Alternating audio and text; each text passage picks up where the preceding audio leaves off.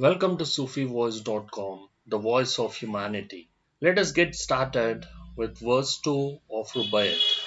Dreaming when dawn's left hand was in the sky, I heard a voice within the Travan cry. Awake, my little ones, and fill the cup, before life's liquor in its cup be dry. Let us look at the first sentence of verse 2 dreaming when light when dawn's left hand was in the sky. Here left hand refers to the time before the true dawn before the sun has risen it is the time where most of the wolf and sheep were seen on the roads in persia.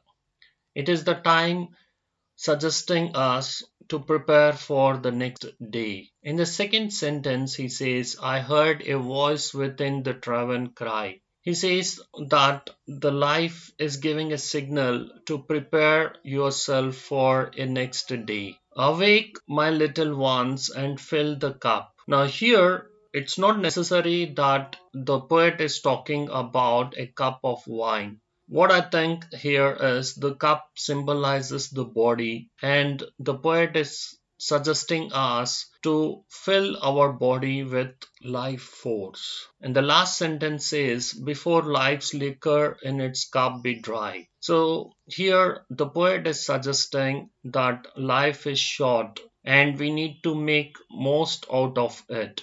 Before life's liquor in its cup be dry. Means he's talking about if there is no life force we cannot achieve anything. And whatever has to be achieved has to be achieved when there is life in the body.